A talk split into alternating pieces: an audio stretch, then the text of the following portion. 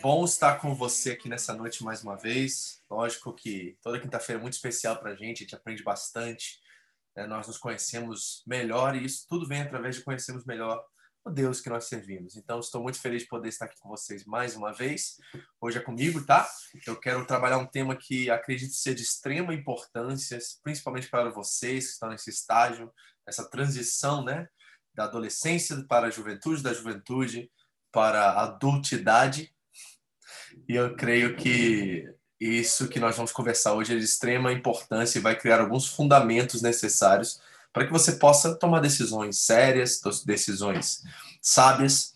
E o conceito de responsabilidade cristã, ele é muito importante, né, para a nossa é, reflexão, para o nosso pensar e saber e avaliar se nós estamos verdadeiramente também é, vivendo, né, debaixo de uma responsabilidade, de um entendimento, né? Isso é, isso é maturidade, quando nós começamos a entender nossos deveres e nossas responsabilidades, tanto perante a nossa família, perante ao trabalho, a escola, né, perante a nossa igreja, perante as pessoas a qual nós caminhamos. Então é importantíssimo esse assunto. É um papo cabeça, então vou precisar muito da sua concentração e atenção e você pode tirar suas dúvidas, perguntar o que você quiser, pode me interromper durante o tempo que nós vamos estar estudando aqui para que você realmente entenda esses conceitos que nós vamos trabalhar aqui hoje, entenda a importância deles também. Amém? Vamos orar para a gente começar? Pedir ao Senhor que nos dê graça, sabedoria, entendimento e traduza tudo aquilo que não for muito entendível de alguma forma, que Ele fala ao seu coração, à sua mente e possa te ajudar a entender tudo isso que nós vamos conversar hoje. Pai querido, em nome de Jesus, que as meditações do meu coração e as palavras da minha boca sejam aceitáveis a Ti, meu Senhor, minha rocha, meu resgatador que nesta noite todos esses jovens que estão aqui, todos que estão aqui presentes possam reter tudo aquilo que o Senhor irá nos instruir e falar, que a tua palavra se torne viva e eficaz como ela já é entre nós, Deus, e que possamos extrair daqui princípios que irão nos ajudar a viver uma vida abundante, uma vida melhor, uma vida com relevância, com propósito a cada dia mais. Ajuda-nos a encontrar essa responsabilidade que será falada aqui. Eu te peço, Senhor, em nome de Jesus. Amém. Amém? Bom, vou compartilhar os bolsos aqui com vocês, depois eu mando lá no grupo para você ter isso, se você quiser é, aí estudar um pouquinho mais sobre esse assunto, tá? Nós vamos falar sobre responsabilidade cristã. Eu botei aula 4 aqui porque é um dos temas das aulas de discipulado que nós temos aqui, né, que nós estávamos trabalhando da última vez. Então, por isso que tem essa aula 4 aí. Mas vamos começar com uma frase de John Stott. John Stott foi um dos grandes pensadores né, morreu ano passado, eu acredito, né, um dos grandes nomes da fé cristã contemporânea. E John Stott diz assim: ó, responsabilidade não é um atributo, é uma substância da existência humana. É o que distingue o homem de toda a criação.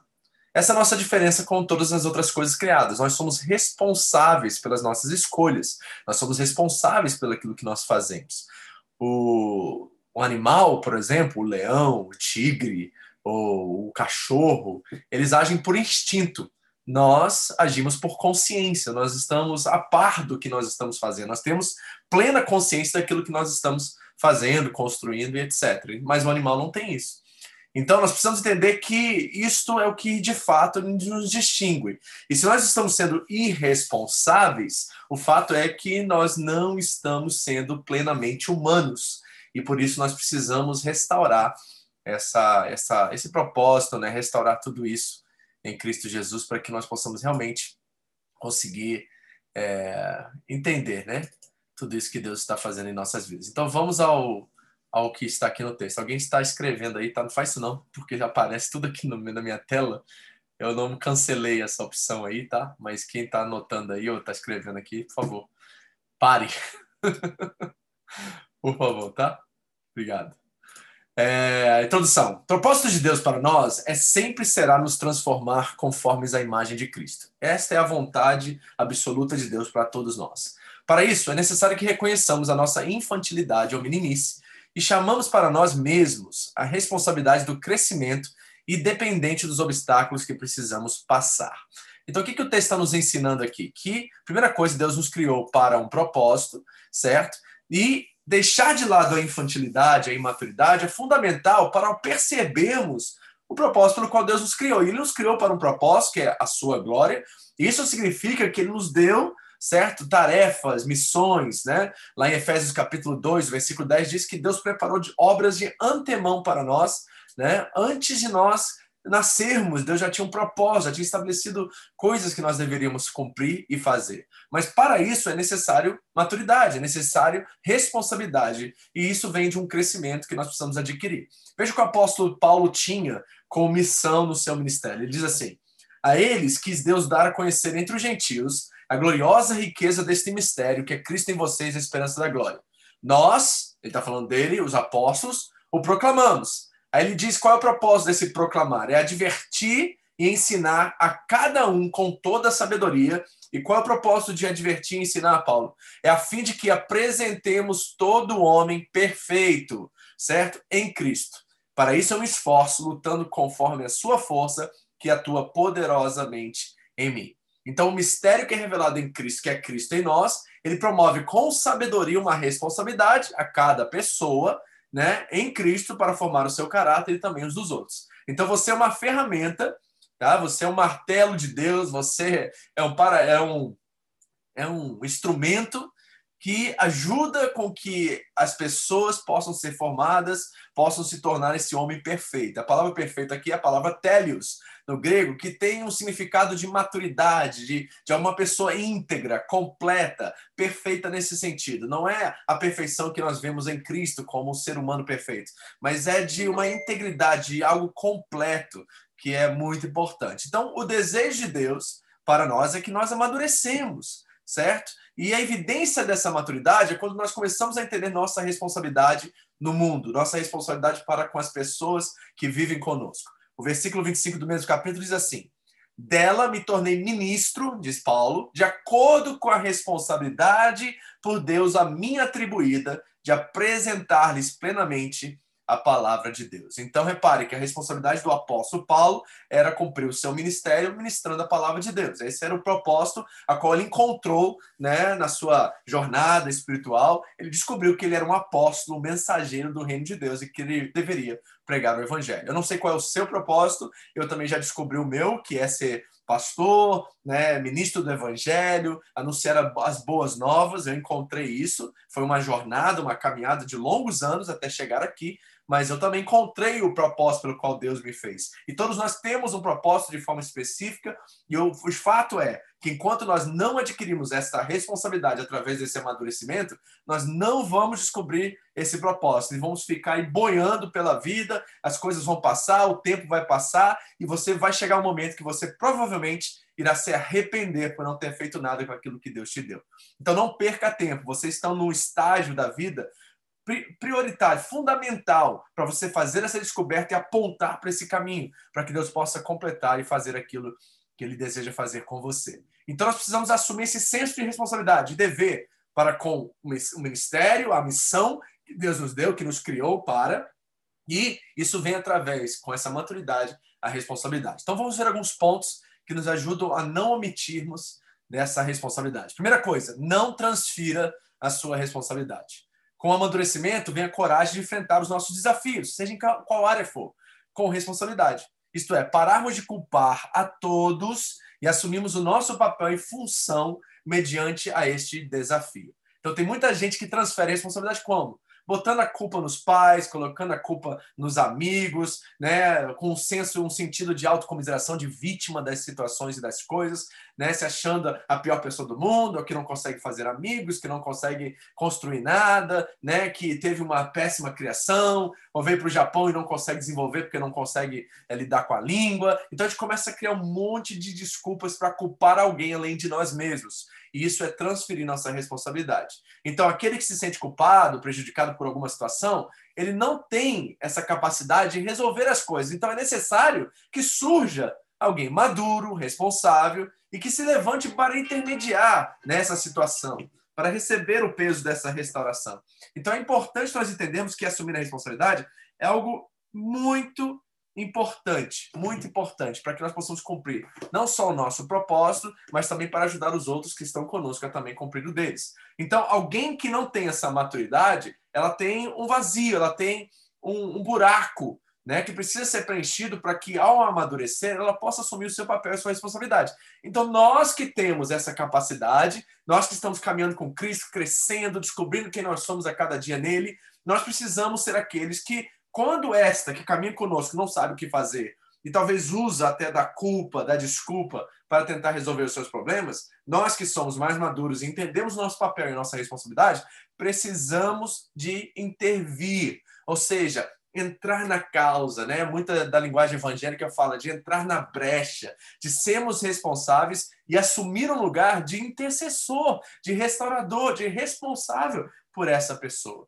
Isso é muito importante. A maturidade vem de nós pararmos de colocar a culpa em todo mundo, de tentar nos auto-justificar e nos proteger dos nossos próprios erros e começar a assumir a bronca, de falar assim, é, fui eu que errei mesmo, bate no peito, é assim que é, e eu vou para cima disso e vou melhorar e vou ser mais responsável da próxima vez que alguma coisa acontecer comigo. É assim que a gente começa a desenvolver essa maturidade. Isso é muito importante. Então, a primeira coisa, não transfira a sua responsabilidade. O apóstolo Paulo confronta os coríntios acerca dessa responsabilidade como eles estavam julgando uns aos outros, né, por haver, por haver diferenças entre eles. Então, olha o que Paulo diz. O fato de haver litígios ou seja, dificuldades relacionais ao ponto de levar isso até os tribunais humanos daquela época, entre vocês, essas dificuldades significa uma completa derrota. Por que não preferem sofrer a injustiça? Porque não preferem sofrer o prejuízo. Então, o mais maduro é aquele que coloca a pessoa acima da situação e ele está disposto a sofrer até a injustiça e perda para que aquele relacionamento permaneça. Isso é alguém responsável, alguém maduro. Ele não está preocupado com o benefício, com a vantagem que ele tira de qualquer situação. Ele é alguém que quer absorver, alguém que quer entrar na brecha, entrar na frente e colocar o relacionamento, a pessoa, aquele que ele ama, né, acima da sua razão, acima da, da possibilidade dele resolver aquele problema e receber o crédito pelaquilo. Não. Alguém maduro é alguém que entende que ele não precisa ganhar todas, que ele não precisa estar no topo, que ele não precisa ser elogiado, mas ele é alguém que pega cada situação, braça, mata no peito e diz assim: vamos, porque você é uma pessoa importante para mim, eu não vou abrir mão de você e nós vamos lutar juntos por isso. Ele não transfere a culpa, ele não coloca desculpas, ele não transfere a sua responsabilidade. Primeira coisa. Outra coisa é não se ausente da sua responsabilidade. Olha o que Paulo diz aos Filipenses. Se por estarmos em Cristo nós temos alguma motivação, alguma exortação de amor, alguma comunhão no Espírito, alguma profunda afeição e compaixão, completem a minha alegria tendo o mesmo modo de pensar, o mesmo amor e um só Espírito e uma só atitude. Repare que Paulo não está pedindo que assumamos toda a responsabilidade. Você viu isso? Então, se nós temos alguma responsabilidade, alguma exortação de amor, certo? Ele está dizendo, se por estarmos em Cristo temos alguma coisa, então o que, que ele está dizendo com isso? Que nós somos responsáveis pelo aquilo pelo qual Cristo já nos capacitou a fazer. Deus não está pedindo para você fazer aquilo que o outro está fazendo, nem aquilo que seu irmão, sua mãe, seu pai, seu amigo, seu tio. Não, tem algo que Cristo separou para você se tornar responsável. E é isso que está diante de você. Você não pode se responsabilizar pelos outros, certo? E não pode se omitir da sua responsabilidade, e muitas das vezes transferindo-la para Deus. Não faça isso. Paulo já disse que nós somos capazes. Olha o que ele diz aos Efésios. Bendito seja o Pai de nosso Senhor Jesus Cristo. E olha o verbo onde está. Que já, já nos abençoou com todas as bênçãos espirituais nas regiões celestiais em Cristo. Então nós não estamos esperando ser capacitados para abençoar, nós já somos abençoados para abençoar. Então nós temos todos os recursos e tudo que nós precisamos para enfrentar qualquer situação. A questão é: nós vamos nos omitir, nós vamos dar desculpas, nós vamos colocar culpa nos outros ou nós vamos assumir a, a bronca? Nós vamos matar no peito e falar assim: vamos, embora eu não sei o que eu estou fazendo ainda, não tenho todas as percepções acerca do que eu preciso ou não fazer, mas eu vou porque Deus é comigo. Tem que ser meio Davi nessa hora contra Golias. Fala assim: ó, eu não sei o que eu vou fazer, eu sei que eu sei lidar muito bem com urso, com leão, eu tenho aqui um estilingue, eu sei usar muito bem isso, eu não sei se eu vou acertar ou não, mas eu vou porque eu vou em nome do Senhor dos Exércitos, é Ele que me capacita e é Ele que está comigo. Então, não somita da sua responsabilidade. Eu sei que alguns de vocês aqui tem situações agora que você precisa assumir a bronca, que você precisa enfrentar e você precisa abraçar. E muitos de vocês, pelo medo, a insegurança, pela essa desculpa de não ter capacidade, estão se omitindo dessa responsabilidade. Então, se você se omite da sua responsabilidade, você está assumindo, infelizmente, que você ainda não entendeu quem é Cristo na sua vida. Porque se ele já nos abençoou com todas as sortes de bênçãos espirituais nas regiões celestiais, isso quer dizer que nós temos todos os recursos, tudo que nós precisamos. Pedro vai dizer que você já tem tudo que precisam para viver de forma digna nesse mundo. Então, tudo que nós precisamos, Deus já nos deu. O que nós precisamos agora é assumir a nossa responsabilidade. Olha em Filipenses 1, ele começa dizendo assim: se por estarmos em Cristo, ele diz, assumimos a nossa responsabilidade, e se a imaturidade não nos permitir, não nos impedir de assumi-la, o veredito é que provavelmente, se nós não estamos sendo mais maduros e responsáveis, é que nós não entendemos ainda o que é estar em Cristo. Então, desistir de cada situação que nós temos que enfrentar, omitir, ou botar, ou dar desculpas, ou culpar alguém, é assumir que eu não tenho nenhuma relação de responsabilidade ainda, ou principalmente com Cristo, porque Cristo é alguém altamente responsável. Então, o que eu quero dizer é o seguinte, guarde essa frase aqui que está aqui, ó. Qualquer porção de Cristo em mim é suficiente para enfrentar tudo. Está entendendo isso? Se Cristo está em mim, a menor das menores porções dessa relação que exista. Eu não sou uma pessoa desenvolvida na fé ainda completa, sou muito por pouco tempo na igreja, estou conhecendo a Cristo agora, mas eu amo o Senhor. Se você ama o Senhor, a porção de Cristo que você conhece agora, essa porção, por menor que seja, ela é suficiente para você enfrentar toda a situação. Deixa eu dar um exemplo para você entender isso melhor. Se entrarmos num quarto com total escuridão e acendermos um fósforo, por menor que ele seja, ele terá capacidade de iluminar alguma coisa.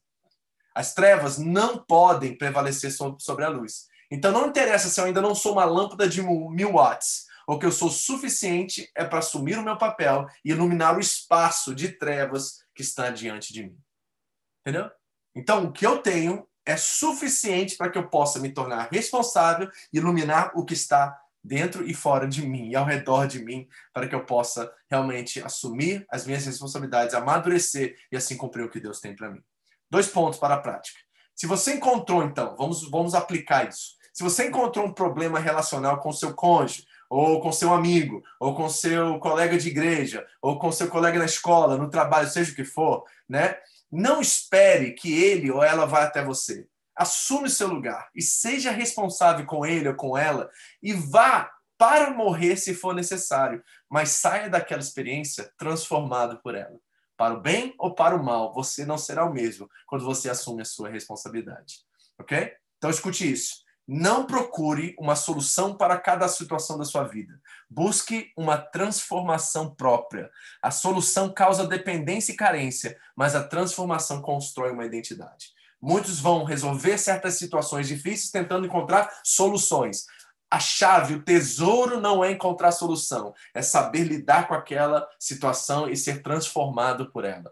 Tudo nos transforma se nós estamos em Cristo Jesus e se a nossa mente é de Cristo e temos a cabeça nas coisas de Deus e no reino de Deus. Qualquer situação, sendo perda, sendo ganho, sendo luto ou sendo alegria, todas elas causam transformações em nós. Porque Deus está fazendo com que todas essas coisas cooperem para o nosso bem. E o propósito disso é que nós sejamos conformes à imagem de Cristo, o verdadeiro e o perfeito ser humano. Deus quer fazer você um verdadeiro ser humano. Nova criação é a linguagem bíblica para isso. Ou seja, a plenitude daquilo que Deus quer fazer em você. Então, escute isso.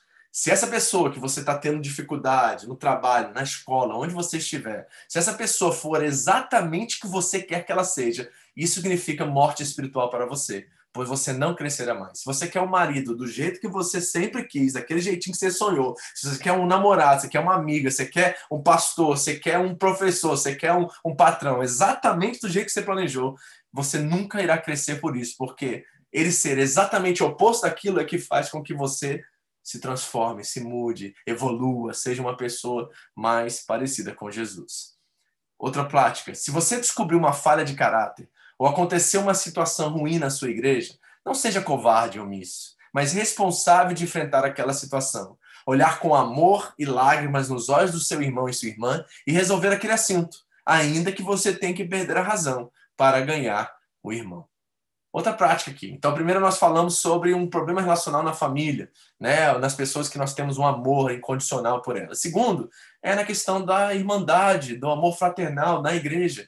Se nós conseguimos encontrar, né? Você no grupo de jovens aí é mais comum ainda, porque nós estamos nesse processo de maturidade, muitos ainda não têm ainda essa maturidade e acabam fazendo acepção de pessoas, é, fazendo brincadeiras fora de lugar, muita coisinha desse tipo acontece. E se nós não crescermos e amadurecemos através dessas situações, provavelmente nós nunca vamos encontrar esse lugar de responsabilidade onde nós podemos assumir o nosso lugar em Cristo. Então, por favor, se você vê um problema numa relação em algum dos seus irmãos em Cristo, um desses jovens que estão aqui com a gente, estão nesse grupo de jovens dessas igrejas que nós estamos cuidando aqui, resolva.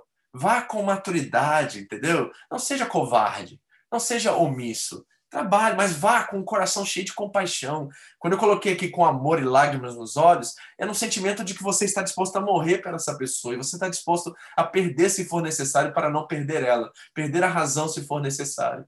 Essa é a condição que nós estamos colocando aqui. Então, lembre-se que aquele que está sentindo culpado não tem a capacidade de resolver a situação.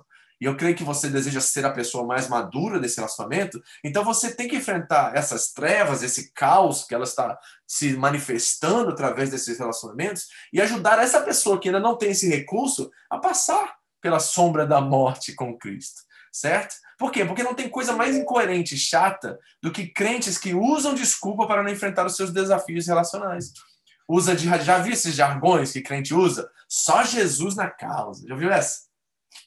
Certo? Muita gente usa desse artifício, né? É quando a gente tem uma pessoa que é tão difícil que ninguém quer encarar, ninguém quer abraçar essa pessoa e trazer ela para que a mudança aconteça. Por quê? Porque isso vai te custar algo, custar seu tempo, custar, vai, dar, vai custar chatice. Aí a gente usa esses, esses jargões, né? Essa aí, ó, só Jesus na casa, na causa, né? Isso é com Jesus e não comigo. Isso é transferir responsabilidade, é se omitir da sua responsabilidade. E isso é muito importante nós pensarmos se nós queremos de fato amadurecer, certo? Não é só Jesus na casa, é só Gabi na casa, é só Nive na causa, é só Elzinha na casa, é só você na causa. Porque se não for você, a qual Deus manifestou esse defeito, essa situação, é porque, se ele manifestou, é porque ele fez disso o seu ministério. É sua hora, é seu momento e é você que vai brilhar para que aquelas trevas que estão ali possam ser dissipadas a todo custo. Quem que você acha que Jesus está usando aqui na terra para cumprir a missão dele? Você acha que vai vir anjo e vai consertar essa pessoa? Você acha que é assim que funciona? Ela tem uma experiência espiritual num culto e de repente, pá! Aí mudou, não é mais a chata, não é mais aquela que incomoda. Não, Deus usa pessoas, a ferramenta preferida dela, dele são pessoas, são pessoas. E nós precisamos estar dispostos a viver e enfrentar isso. João 17:10 diz: Tudo que eu tenho é teu, e tudo que tens é meu, e eu tenho sido glorificado por meio deles. Olha só, Jesus está dizendo aos discípulos, de tabela a todos nós, que tudo que ele tem agora é nosso, e tudo que nós temos agora é dele. Então nós temos todos os recursos necessários para que nós possamos enfrentar qualquer situação, certo? Então vamos voltar aqui só para a gente rever. Primeiro, não transfira sua responsabilidade. Segundo, não se ausente dela. E terceiro, agora, vamos ver como isso funciona no seio da igreja, no papel da responsabilidade dentro da igreja. Diz o texto: a igreja é fundamental nesse agir e proposta de Deus mediante a responsabilidade. Paulo diz assim: e ele designou alguns para apóstolos, outros para profetas, outros evangelistas, outros pastores e mestres, com o fim de preparar os santos para a obra do ministério, para que o corpo de Cristo seja edificado, até que todos, olha só qual é o propósito de pastor, de evangelista, de apóstolo, de profeta, e eu tenho certeza que tem alguns entre nós aqui que você nem sabe ainda, mas você é um profeta, você é um pastor, você é um evangelista, você está aqui, porque Deus deu à igreja isso, e você faz parte dessa igreja. Então nós temos as pessoas em nosso meio. Não se manifestou o que nós devemos ser ainda, mas eles existem estão aqui. Né? Quando eu comecei lá atrás no Ministério de Jovens, o pastor José era meu pastor, meu líder naquela época. Eu jamais sabia que eu ia ser pastor no Japão. Jamais passou pela minha cabeça um negócio desse. Mas pode ser que do grupo que nós temos aqui, de 50 jovens aqui na Home Church Japão, que nós temos vários pastores, vários né, profetas, evangelistas, apóstolos, no sentido de pessoas enviadas às nações, certo? Mestres em nosso meio. Isso pode acontecer. Porque qual é o propósito de Deus criar todos esses títulos e esses ministérios? É para que todos alcancemos a unidade da fé, no pleno conhecimento de Deus. E olha só, e cheguemos à maturidade, atingindo a medida, olha o que é possível, da plenitude de Cristo. Deus acredita que é possível que nós nos parecemos com Cristo cada dia mais. E qual é o propósito disso, Paulo? Para que, eu quero ser isso? Para que, eu quero ser um desses apóstolos, evangelistas, pastores e mestres? É para que você edifique a igreja. E edificando a igreja, Paulo, o que acontece? Ele diz assim, ó, o propósito é que não sejamos mais como crianças. Tá aqui, maturidade. E o que, que essa maturidade produz, Paulo? Nós não vamos ser levados de um lado para o outro como ondas, nem jogados para lá e para cá como qualquer vento de doutrina, ou pela astúcia e esperteza de homens que induzem ao erro. Sabe por que, que as pessoas são manipuladas na igreja e, usa, e ouvem esses pastores aí roubando dinheiro, falando um monte de besteira? Porque elas não conhecem a palavra de Deus. O limite da obediência é o limite da palavra que você conhece. Então, quando você é maduro e você começa a mergulhar no texto, na Bíblia, conhecer a Deus, você não é enganado por qualquer um mais. Você tem autonomia sobre a sua fé e você começa a amadurecer nisso. Então, Paulo diz assim: antes seguindo a verdade e amor. Aí ele diz assim: ó, cresçamos em tudo naquele que é o cabeça, Cristo.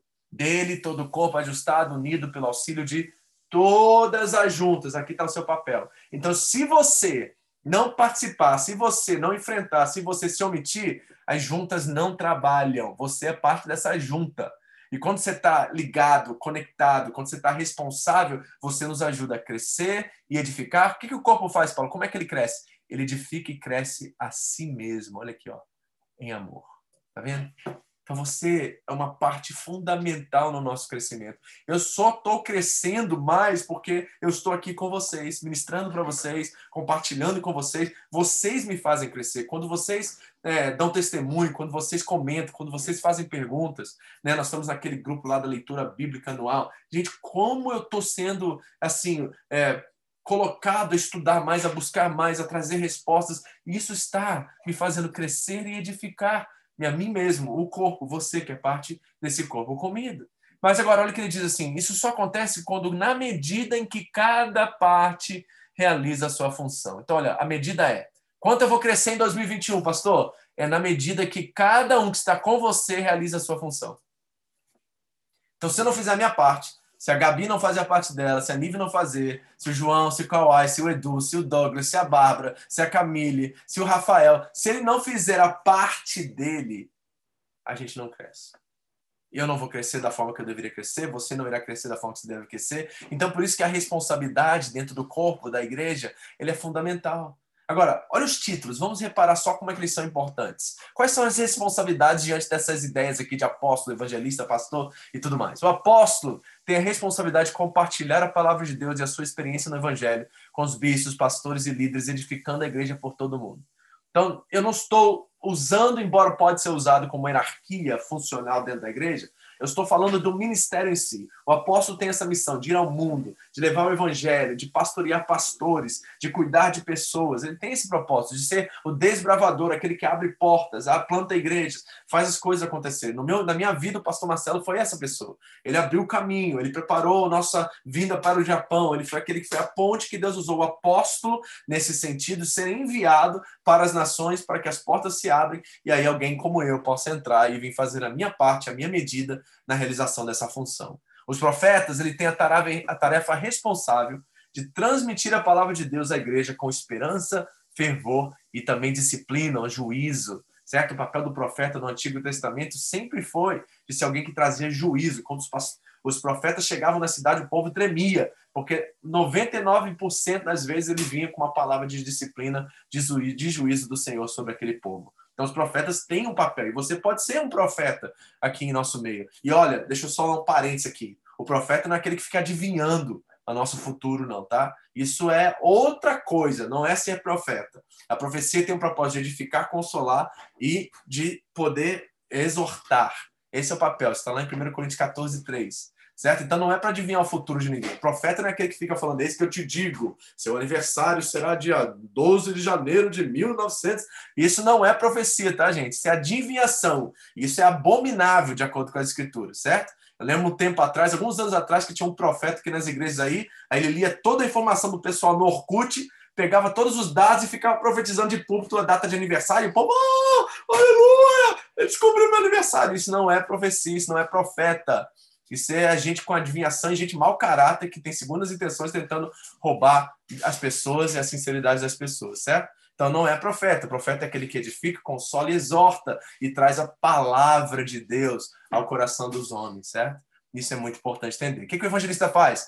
Ele tem a responsabilidade de anunciar o evangelho para os de dentro e de fora, com coragem e ousadia, para o crescimento do corpo como um todo. Então, todos vocês são evangelistas. Todos vocês já têm esse dom. Se você já trouxe alguém para a igreja, já falou de Jesus para alguém, em algum lugar você tem o dom de evangelista. E você que tem aquela habilidade, aquela facilidade, você já reconheceu que você tem facilidade de falar de Jesus para as pessoas, se prepare, porque Deus irá usar você nesse ministério tremendamente. Você já é um evangelista, só que você não entendeu ainda que esse é o seu papel. Se é uma habilidade, uma facilidade de eu anunciar Cristo, as boas novas para as pessoas que eu amo, as pessoas que estão ao meu redor, no meu trabalho, é fácil para mim, uma coisa que eu faço assim, sem nenhum pesar. Pode ser que você seja um evangelista e você precisa né, deixar esse dom crescer, aflorar na sua vida, tá? E eu tô aqui para te ajudar nisso, nesse papel. E se você identificar isso, me procure que eu quero orar e colocar as mãos e orar e abençoar você para esse propósito. E outro, tem pastores e mestres, né? Eu gosto de muitos teólogos, são professores, estudiosos,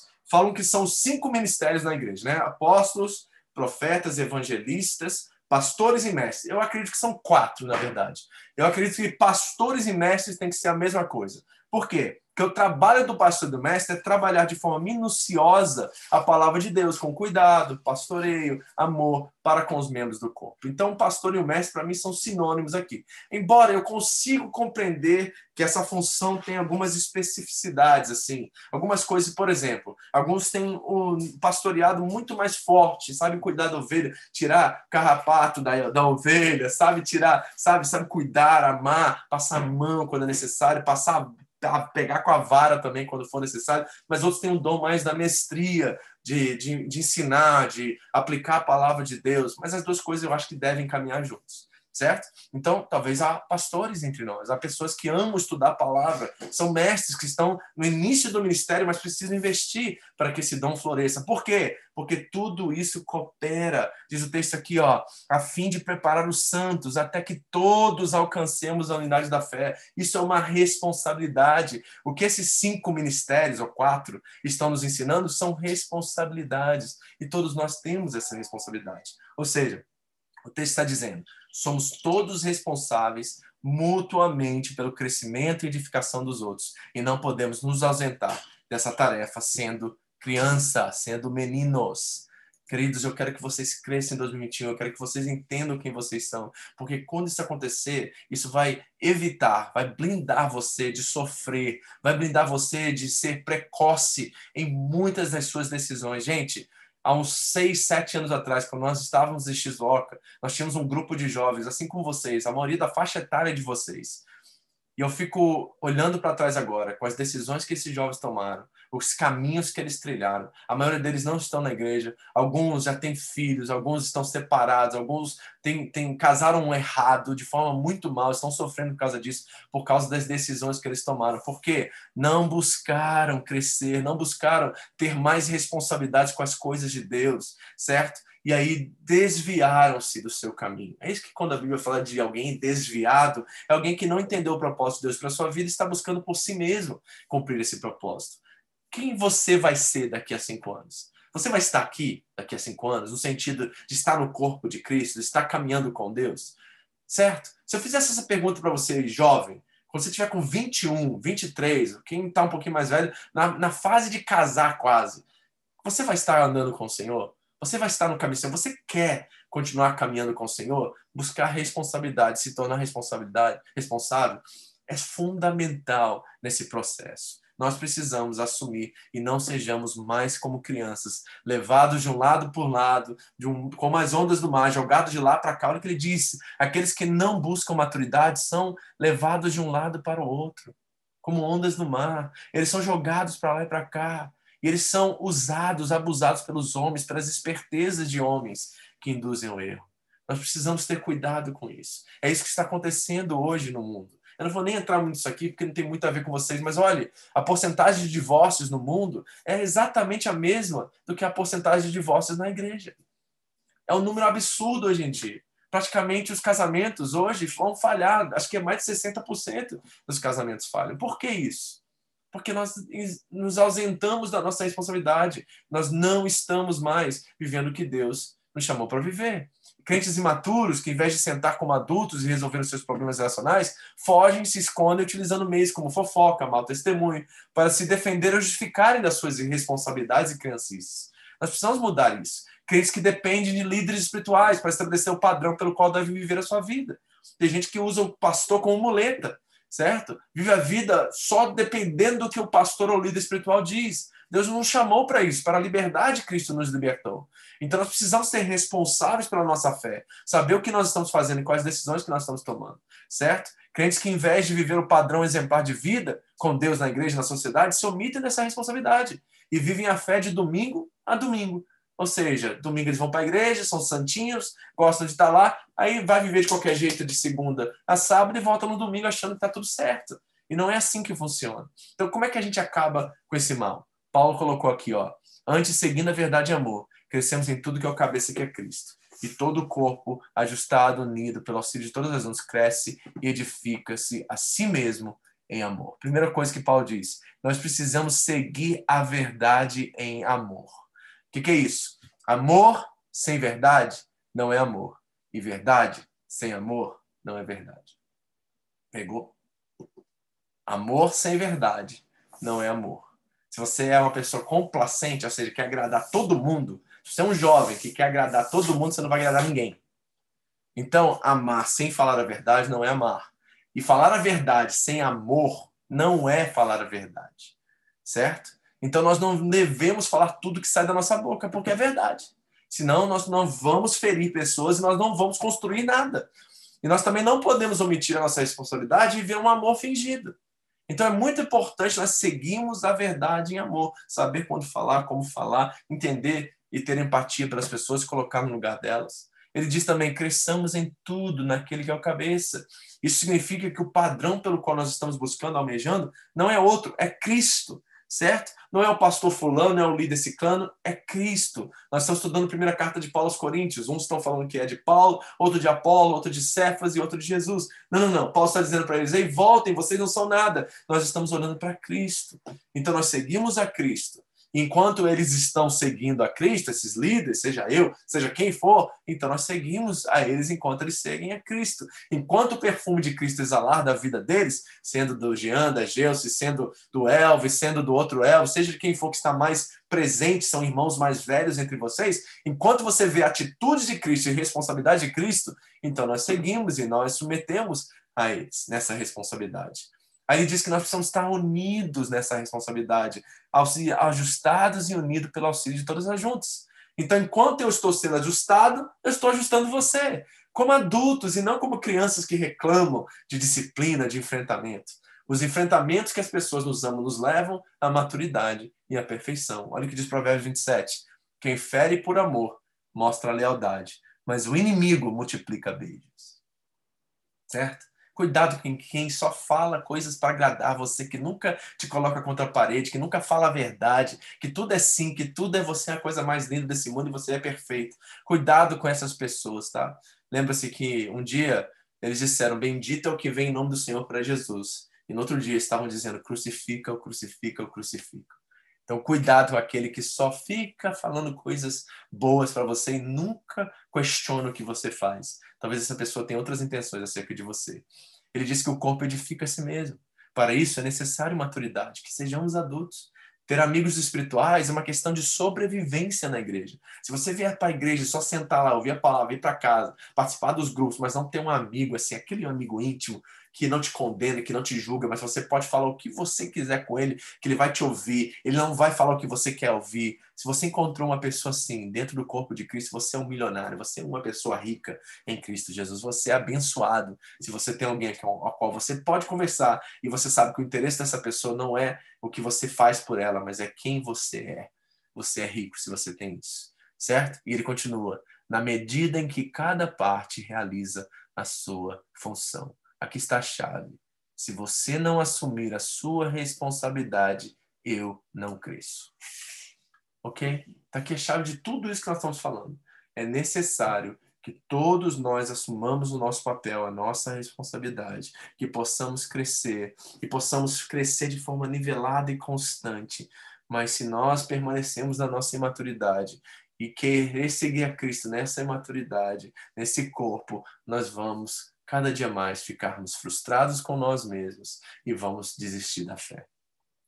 Paulo disse que nós temos tudo o que nós precisamos ele já nos capacitou para lidar com qualquer situação, com maturidade, com compromisso, tentando não vencer e não se colocar acima dos outros e nem tentando, né, de alguma forma, ser o herói de cada situação, mas entendendo que tudo coopera para o nosso bem. Então nós vamos enfrentar com responsabilidade, sendo adultos, maduros, e nós vamos resolver as nossas situações, sem medo, sem insegurança, mas com a certeza que Deus é por nós. E se Ele é por nós, quem será contra nós? Então, se Cristo, que nem o filho dele foi poupado, mas antes ele entregou por todos nós, não nos daria Ele também com todas, tudo que nós precisamos, todas as coisas? É isso que diz lá em Romanos, querido, que nós temos tudo o que precisamos para sermos responsáveis e lidarmos com as situações da nossa vida. Nós precisamos amadurecer. Nós precisamos crescer. Nós precisamos, em 2021, se tornar uma juventude madura, uma, uma, uma juventude resolvida. Gente que, quando tem um problema, um relacionamento entre nós ali, a gente fala assim: não, não, não, eu amo essa pessoa, eu amo a minha igreja, eu amo esse corpo que Deus me colocou, e eu vou enfrentar essa situação com maturidade, embora eu esteja certo, embora eu esteja errado, não importa para mim o resultado, o que importa é quem eu estou me tornando enquanto isso tudo acontece. Quem sou eu a partir desse relacionamento, a partir dessa dificuldade, você revela quem você é quando você assume a sua responsabilidade ou quando você se omite, você transfere ou coloca a culpa nos outros, ou se desculpa por alguma razão. Está na hora de crescer. Eu estou falando de coisas, papo cabeça aqui que eu falei, de coisas de gente adulta, gente que não põe panos quentes, que não deixa de lado, que vai resolver amanhã. Não, é gente que assume a responsabilidade, gente que enfrenta os problemas e gente que resolve isso. Eu quero, antes da gente bater nosso papo aqui, abrir para vocês, para a gente conversar, eu quero orar e pedir ao Espírito Santo que ele coloque essa fome, coloque esse desejo, essa vontade em vocês de querer crescer em 2021, de quererem amadurecerem, de assumirem responsabilidades, de serem alguém, sabe, um pilar no meio dessa juventude da Home em 2021. De ser alguém que fala assim: eu tô junto com vocês, não abro mão, e mesmo que a gente tenha problemas, nós vamos enfrentar, nós vamos perdoar, nós vamos ajudar uns aos outros, nós vamos para cima. E nós não vamos ficar nos omitindo das nossas responsabilidades, nós vamos ser sérios, nós vamos ser adultos, nós vamos crescer em Cristo Jesus. Meu desejo é minha oração. Vamos orar e pedir ao Senhor isso. Depois eu vou abrir para perguntas e comentários para a gente bater um papo sobre tudo isso que nós conversamos aqui. Pai querido, em nome de Jesus. Agora é o Senhor, Espírito Santo. Espírito, nós precisamos que o Senhor traduza tudo isso que foi falado aqui com muita intensidade, com muita rapidez, talvez, ao coração deles, Senhor. Para que eles desejam crescer, para que eles desejam um pouquinho mais de maturidade, se tornarem mais adultos nesse sentido. Nós podemos ainda ser jovens, podemos ter 13, 14, 15, 16 anos, mas mesmo assim sermos maduros de, de desfrutar da nossa juventude, de não querer crescer ao ponto de, é, de ultrapassar essa fase. Não, não, não quero que eles ultrapassem fases, mas eu quero que eles vivem essas fases de forma madura, de forma adulta, de forma responsável, entendendo quem eles são em Cristo Jesus e como são parte de uma igreja, de uma família em Cristo, e por isso têm as suas responsabilidades, seus cuidados, seus deveres. Pai, ajudem eles a entenderem isso. E da próxima vez que eles tiverem um problema entre eles, questões relacionais, ou seja, em qual categoria for, que o Senhor possa ajudá-los a enfrentar. Que o Senhor possa ir com eles. Que o Senhor possa dar a eles, Senhor, recursos que possam ajudá-los a, ter amor, a ter compaixão, a ter graça e a resolver cada uma dessas questões. Por favor, papai, trabalhe isso em nós, trabalhe isso neles. Cada um deles agora. É a minha oração e meu desejo. Em nome de Jesus. Amém. Amém? Deixa eu beber uma água aqui. Quero abrir. Quem quiser falar primeiro aí, por favor, vocês vão falar hoje, tá? Eu quero que você assuma a responsabilidade de não falar agora e a gente bata um papo aqui para a gente, agora, sabe, é, trabalhar essas questões, sabe? E aí, quem quer falar primeiro?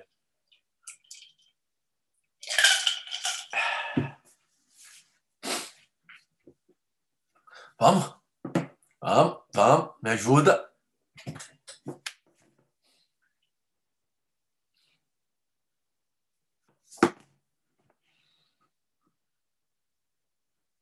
Tão quietinho. Ai, tá ai. todo mundo tímido. É. Fala, Gels. Ah, sei lá. É bem complicado. Só realmente... Jesus na causa, Gels? Então, só Jesus na causa. É realmente morrer, morrer todos os dias para nosso, pro nosso, não é nem para, tipo assim, nas nossas vontades nesse caso, né? É realmente assim com, com os nossos sentimentos, né? É, tipo assim, alguém te irrita muito, alguém faz todo dia assim deboche da tua cara e de propósito para ver você mesmo assim chateado, para ver, para prejudicar você, né? E a gente acaba tendo que engolir isso e, e, realmente mostrar Jesus, né? Porque se for mostrar quem a gente é, a gente mete a porrada mesmo. É, então vamos ser realistas. Tem gente mal, tem gente ruim nesse mundo, tá? Vamos ser realistas. Tem gente Sim, realmente que tem quer gente fazer mal. mesmo. Tipo assim, a gente trabalha com uma menina que, tipo, ontem eu passei mal de raiva dela, assim. Eu fiquei com tanta raiva daquela moleca que, tipo assim, chega, me deu dor, assim, sabe? Travou toda a minha, a minha lombar, assim, descendo pra perna, de, de tão nervosa que eu fiquei com ela, mas não fiz nada com ela. Fiquei com raiva. Aí hoje ela foi ajudar ela na linha da minha sogra. Meu Deus, a minha sogra chega tava, tava com a voz tremendo, de raiva também, passando mal. Então parece assim que aquela minha. Hoje, oh, só Jesus na causa, cara. É realmente assim, e ninguém, pastor, quer trabalhar com ela, assim, ninguém. E ela se faz de sonsa, o líder chega assim, ela. Ah, sei lá, não sei nem lhe explicar como é, sabe? Eu falei assim, meu Deus, a menina veio para essa fábrica aqui para tratar o nosso caráter, só pode, porque não tem outra explicação, não. Imagine Jesus, Gelson, lidando com aqueles 12 homens carnais, sem noção, a maioria deles. Uns está querendo meter fogo em cidade, outro está roubando, ele sabe que o cara está roubando todo dia da bolsa dele. Jesus teve que lidar três anos com esses caras, andar com esses caras e acreditar que esses caras iam mudar o mundo. Imagina é. isso. Nós estamos aqui é. por causa dessa fé de Jesus nesses homens, certo? Então imagina ter que lidar isso sendo Deus perfeito, onisciente, sabendo que todo dia tem alguém, um está com ciúme, outro está com problema. É, é, pensa em gente problemática. Eram os 12 discípulos antes do Espírito Santo chegar. Entendeu? É, e, e alguém é, foi Jesus. E ele foi Jesus. Ele não mudou nenhuma vírgula de quem ele era, porque ele só podia dar aquilo que ele tinha. Então, quando é. nós não temos maturidade, nós reagimos com vingança, revanche, com seja qual for a atitude, nós só estamos evidenciando aquilo que nós somos. Não é que é culpa da pessoa que tirou isso da gente, não. É porque a gente está revelando quem de fato nós somos. É, realmente, tipo assim, é, é, tipo assim, ficar com raiva é inevitável. Você ficar chateado, você se irritar. O problema é quando você revita, revida com esse sentimento, né? É isso que, que, que é a coisa, né? Você se irritou, você ficou chateado, mas o que você não pode fazer é revidar com a, com a emoção do momento, né? É isso que, que nos que faz Jesus aparecer, né? Quando você realmente não não troca com a mesma moeda. E qual é o texto bíblico que a gente tem para respaldar isso que você acabou de falar? Tem um texto bíblico que diz exatamente essa essa verdade que você acabou de expressar aí. Quem conhece? Oh, tem um versículo que ele tem falado muito comigo nesses últimos dias, é que eu estava lendo agora a Bíblia, né? Estou uhum. atrasada, inclusive. Uhum. Mas, assim, um dia a gente estava lendo e, e a minha avó, ela sempre falou isso para mim. Vocês podem notar que tudo que eu vou falar eu coloco minha avó, né? Porque realmente eu fui criada assim. Ela sempre me confrontando com o versículo, com a palavra mesmo, né? Sim. E fala assim, né, que o que, que a gente vai receber, né? Que graça, é, com as minhas palavras, né? Qual, qual é a graça que tem você é, oferecer coisas boas só para quem você sabe que é bom, né? Você emprestar, você fazer o bem, né? Você tratar bem só para quem é bom. Isso não faz eu ser melhor em nada. O duro é quando a gente realmente consegue fazer isso para alguém que a gente sabe que não tem caráter realmente, uhum.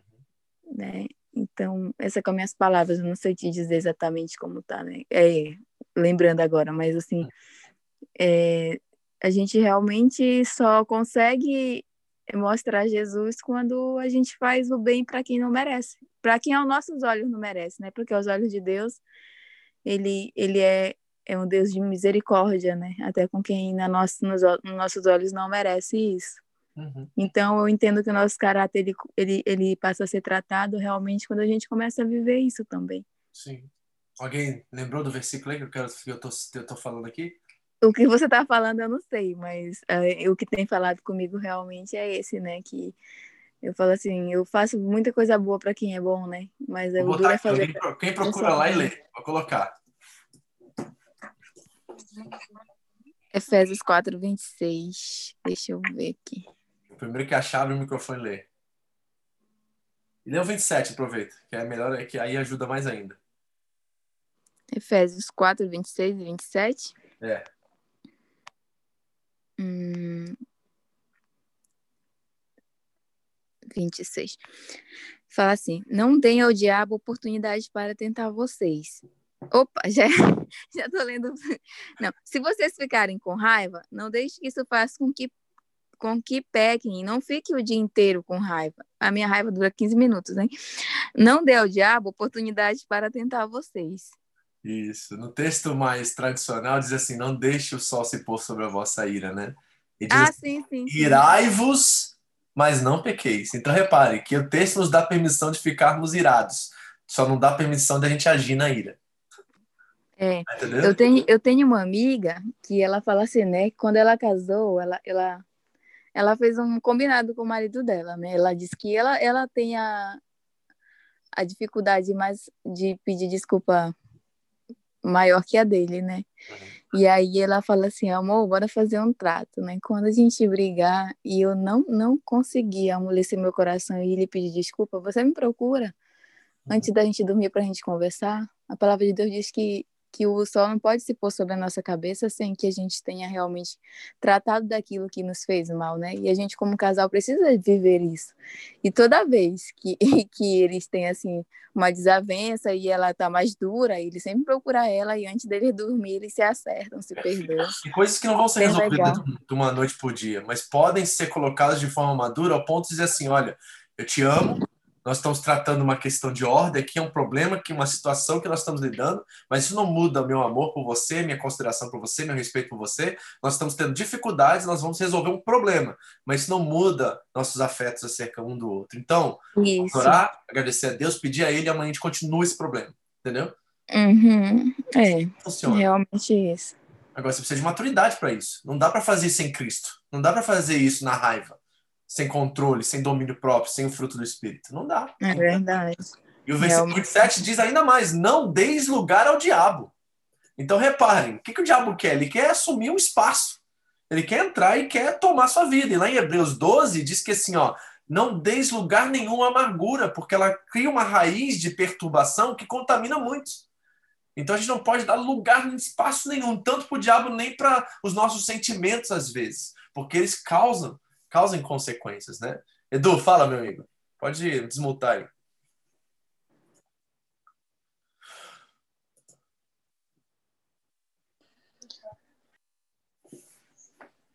Te ouvindo. Estão me ouvindo? Sim. É que eu vim pro outro, pro outro cômodo aqui, porque o Rafinha tá aqui em casa. Ah, tá. E se a gente ficar no mesmo cômodo, dá aquela microfonia bonita lá, né? Tá. Vai lá, pode falar. Não, então, eu queria chegar no ponto é o seguinte, que eu queria fazer só um comentário em relação a isso que até a Jéssica estava falando também, só que um, de, um, de um contraponto de que é, às vezes as pessoas, eu acho que elas têm a, a, a, a, impressão de que problemas que a gente tem com pessoas, eles, eles têm que ser resolvidos assim a todo custo, né? Só que eu tenho a, a eu trouxe um aprendizado comigo que tem funcionado ao longo desses anos, que é o seguinte: é, a Bíblia, em nenhum momento você vê é, alguém falando alguma coisa que a gente tem que estar tá na obrigação de pedir desculpas quando a gente erra. Né? Isso é uma, é uma atitude assim social que a gente aprendeu como fazer e é muito ótima. Mas a Bíblia diz a todo tempo que a gente precisa perdoar. Então, assim, não é em todas as situações da nossa vida que as pessoas vão vir se desculpar a nós quando elas erram, mas é nossa obrigação mesmo assim perdoá-las, uhum. né? Então, eu acredito assim que o acerto entre duas pessoas ou mais é quando a gente tem um problema com alguém, a gente não tem que ir para tirar uma satisfação, a gente tem que resolver no joelho. E com, com, depois de ter um coração perdoador no joelho e resolver no coração, a gente vai só para poder pôr em pratos limpos e não deixar nada remanescente. Eu acredito nesse tipo de acerto, né? Do que às vezes as pessoas estão com o coração inflamado e vão sentar e discutir, às vezes vão quebrar o pau e vão piorar tudo isso. Né? Então, acredito que às vezes é importante a gente acertar nosso coração com Deus, diante de Deus primeiro em relação às pessoas, né? E depois que o coração acertado já em Deus, perdoador, é, é, enfim, é, é empático e entendendo o outro lado, se achar necessário é, chegar lá do outro lado e conversar com o coração humilde, eu acho que funciona muito melhor no, no, no, no prático, né? É uma opinião. Amém, muito bom. É, e até dizer para você que você trouxe uma coisa que talvez possa ser útil aqui para alguns, é que nós não sabemos distinguir entre desculpa e perdão. A desculpa você dá quando você tem uma razão pelo qual você fez o que você fez. Então, por exemplo, eu vou trabalhar, eu fiquei preso no trânsito, eu dou uma desculpa que eu fiquei preso no trânsito, eu tinha um motivo. Perdão não tem motivo. Perdão, você fica à mercê da, da, da, do perdão do outro. Você não tem nenhum motivo pelo qual você fez aquilo que você fez, então você pede perdão. É assim que o perdão funciona. A gente muitas vezes está usando perdão como desculpa, certo? Então, aí que está o problema da terminologia nessa questão, porque nós não estamos trazendo o verdadeiro sentido que você trouxe aqui, de que perdão é divino. Certo? O perdão não é humano. O perdão é divino. É, o, é que é o caminho contrário, cara. Na verdade, se a gente olha para a palavra, o convite é, que Cristo fez a nós é um convite de andar contra a, a nossa natureza, né? Uhum. Então, assim, tudo isso que tudo que Jesus veio falar, ele veio falar contra a natureza. Quando falar assim, ah, se alguém fizer, você dá de volta. Ele fala, não, ame seu inimigo, ore por tudo. ele. É. Quer dizer, sempre, sempre é o lado contrário da natureza. Então, a gente tem aquela, é, é, às vezes, aquela percepção de que, por exemplo, se eu tenho um problema com você, Vitor, é, então, o que eu vou fazer? Eu tô com o coração inflamado? Não, eu vou tirar em pratos limpos tudo. Falando, não, a primeira coisa que eu vou fazer é pôr o joelho no chão e falar: Senhor, tem essa situação, o Vitor fez para mim, eu fiquei chateado, Senhor, eu quero liberar perdão para ele hoje. Vou estar tá bem com ele. Depois que eu sinto que meu coração tá bem, Vitão, a gente pode trocar uma ideia? Cara, fiquei chateado com isso, mas, cara, já tá perdoado, tá tudo certo. Eu acho que funciona bem melhor, porque às vezes a pessoa vai ouvir a coisa por cima né? e vai falar: beleza, eu tenho um problema com alguém, então agora eu vou te dar a satisfação agora. Quer dizer. Sim. Sim. não vai levar a nenhum lugar, né? Sim, a maturidade traz esse balanço, esse equilíbrio, né? André, quer falar?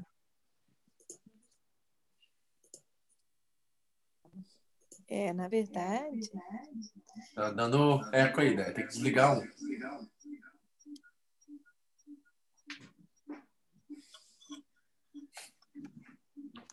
Tá fazendo dois anos Zoom, não aprendeu até hoje.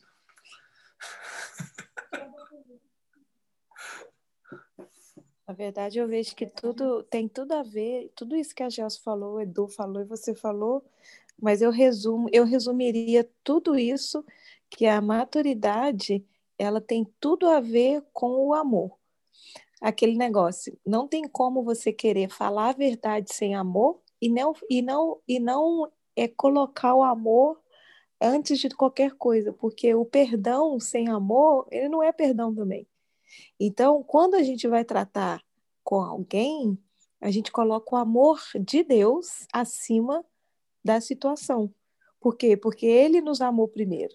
Então, se a gente ter esse, esse entendimento de que Deus amou a gente primeiro, então não tem como eu tratar uma pessoa sem o amor de Cristo. Então, quando, quando é, é, é, a gente olha para uma situação e tem uma situação mal entendido, ou a gente tem injustiça, ou a gente é perseguido, ou alguém causa um mal para nós, a gente olha para essa pessoa com empatia, que é diante do amor de Deus. Por isso que aí quando a gente vive esse amor, esse amor ele nos ajuda a perdoar quando a gente coloca o joelho no chão. Esse amor nos ajuda a, a aceitar as mazelas das pessoas, as dificuldades das pessoas. Por quê? Porque quando a gente vive nesse amor que é o amor de Cristo, a gente remete automaticamente pelo amor dele para nós. Então, quando alguém fizer algum mal para mim e eu quiser ir lá pagar com a mesma moeda, aí entra a maturidade. Por quê? Porque eu não vou pagar o mal com o mal, mas eu vou pagar com o bem. Por quê? Porque eu, eu faço mal todo dia e Jesus não me arrebenta. Então, por que, que eu tenho que tratar as pessoas assim? Então, acho que a maturidade tem tudo a ver com o amor de Cristo, que é colocar em evidência o maior mandamento que ele pediu, que é amar como ele amou a gente. Entende? É perdoar como ele nos perdoou. Então faz todo sentido essa. Fez lembrar a parábola do credor, no credor incompassível. Lembra dessa parábola? Em que ele vai diante do rei e ele tem uma quantia absurda que ele deve ao rei. Ele pede misericórdia, pede que o rei perdoe a dívida. E aí o rei tem compaixão dele e cancela a dívida e manda ele embora.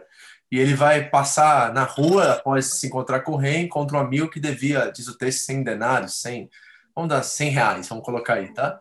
E ele cobra o homem aqueles 100 reais e manda a polícia vir pregar, prender ele, coloca ele na prisão por causa daqueles 100 reais. E aí os seus colegas viram, chamaram a atenção do rei, e o rei convidou ele de volta, colocou ele na cadeia até ele pagar. Karine, anda, Camille. Né? Então nós estamos vendo realmente, é, enquanto nós não entendemos o nível do amor que nós fomos perdoados, enquanto nós não entendemos como Deus nos amou a ponto de dar o seu filho, jamais nós podemos é, comparar esse perdão tão pequeno que às vezes nós temos que dar à pessoa que está do nosso lado. Não se compara uma coisa com a outra. O que Deus fez por nós em Cristo Jesus, o perdão que nós recebemos é incomparável com o perdão que talvez nós temos que oferecer a alguém que nos machucou, alguém que nos feriu, alguém que nos traiu. É, não nunca faça essa comparação. E quando você fizer, lembre-se que você foi perdoado por algo impagável, né? É, tem uma frase do C.S. Lewis, eu não sei se eu vou lembrar dela agora, mas ele diz assim que mais ou menos que Deus é, deixa eu ver se eu acho aqui para vocês. Alguém mais? Vamos falar aí enquanto isso eu vou procurar aqui. Tem uma frase assim que fala é, exatamente isso que nós precisamos é, ouvir. Peraí deixa eu botar aqui. Eu tô tô fazendo um devocional né que ele é melhores escolhas menos arre, arre, arrependimentos e aí hoje eu estava lendo exatamente hoje que fala assim, né? Aí tem um trechinho que fala que eu até joguei aqui no bate-papo, que ele fala assim, né? Quando você não tiver certeza do que dizer ou fazer, pergunte o que o amor exige de você. E realmente assim é bem bem parecido com o que a gente está vendo hoje, né? Hum. Que a hum. pastora falou, né? Que sem o amor a gente realmente não consegue ser verdadeiro. A gente sempre vai ser é, superficial. Uhum. A frase é essa aqui, ó. Ser cristão é perdoar o imperdoável, porque Deus perdoou o imperdoável em nós. Entendeu? Então, guarde isso todas as vezes que você tiver uma situação né, de dificuldade nos relacionamentos, ou seja o que for, porque você tem que imediatamente, que nem o Edu falou, a pastora falou, a Gelson também tocou, traz essa comparação nesse momento. Assim, mas, pô, ela não merece meu perdão, mas peraí, eu não mereci o perdão de Deus também, e ele me perdoou mesmo assim. E quando nós temos essa ideia do tamanho do pecado que nós fomos perdoados, aí nós podemos perdoar. É a parábola do credor incompassível, é exatamente isso. Né? Porque é algo extraordinário realmente que aconteceu conosco e nós precisamos ser tocados e sentimos maravilhados por esse perdão que nos alcançou para que nós possamos alcançar. Por isso que a, o Pai Nosso né, tem um condicional nele. Perdoais as nossas ofensas, assim como nós perdoamos aqueles que nos têm ofendido. Então, sem perdoar não tem perdão. É muito claro esse texto, né? Amém? Alguém mais quer falar mais uma coisa? A gente fechar? Deu uma hora. É o que a gente gosta de ficar aqui, né? Vou colocar a frase aqui para vocês. Quem mais? Alguém? Algum ponto, alguma pergunta que você quer fazer, alguma coisa assim? Para lucidar ainda mais nossa conversa aqui, para ajudar a gente ainda mais. colocar, ser cristão é perdoar. Eu já vou jantar, tá? Vou sair agora, beijo. Doou imper. Eu acho que o meu não tá, não tá funcionando. Ei, nossa. Aí, ó. Tá aí, tá? Tá aí na, no chat. Amém, pessoal? Ninguém mais querendo falar? Vamos assumir nossa responsabilidade esse ano, vamos crescer, vamos amadurecer, vamos ser discípulo desse homem responsável, desse Deus responsável e vamos experimentar algo que nós nunca experimentamos em 2021, uma, um, um jeito de ser gente, sabe? Nova criação verdadeira. Gente que não é frágil, que não é. Tem uma expressão hoje nos Estados Unidos de gente muito frágil, mimizenta, assim, que é, chama snowflake tá? Então a pessoa snowflake, floco de neve, é aquela, né? Porque a neve cai e de repente dissipa. Então aquelas pessoas hoje dessa geração são chamadas de snowflake. Então não vamos ser uma geração snowflake, por favor, tá? Vamos ser firmes, vamos construir, vamos ver Deus levantar a gente para fazer a diferença e vamos ser igreja, porque acredito que isso é algo realmente lindo, extraordinário, sensacional. Amém? Vamos orar para a gente terminar então?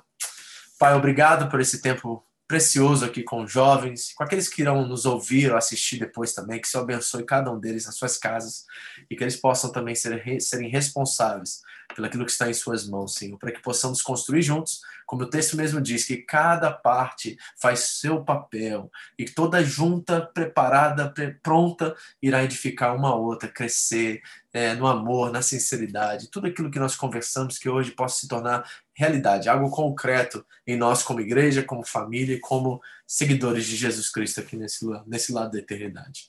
Obrigado, Senhor, por essa noite. Abençoe esses jovens, abençoe aqueles que irão nos ouvir após, que a tua mão esteja sobre eles. Dê descanso e novas forças deles para o trabalho, para a escola, para o que eles forem fazer amanhã.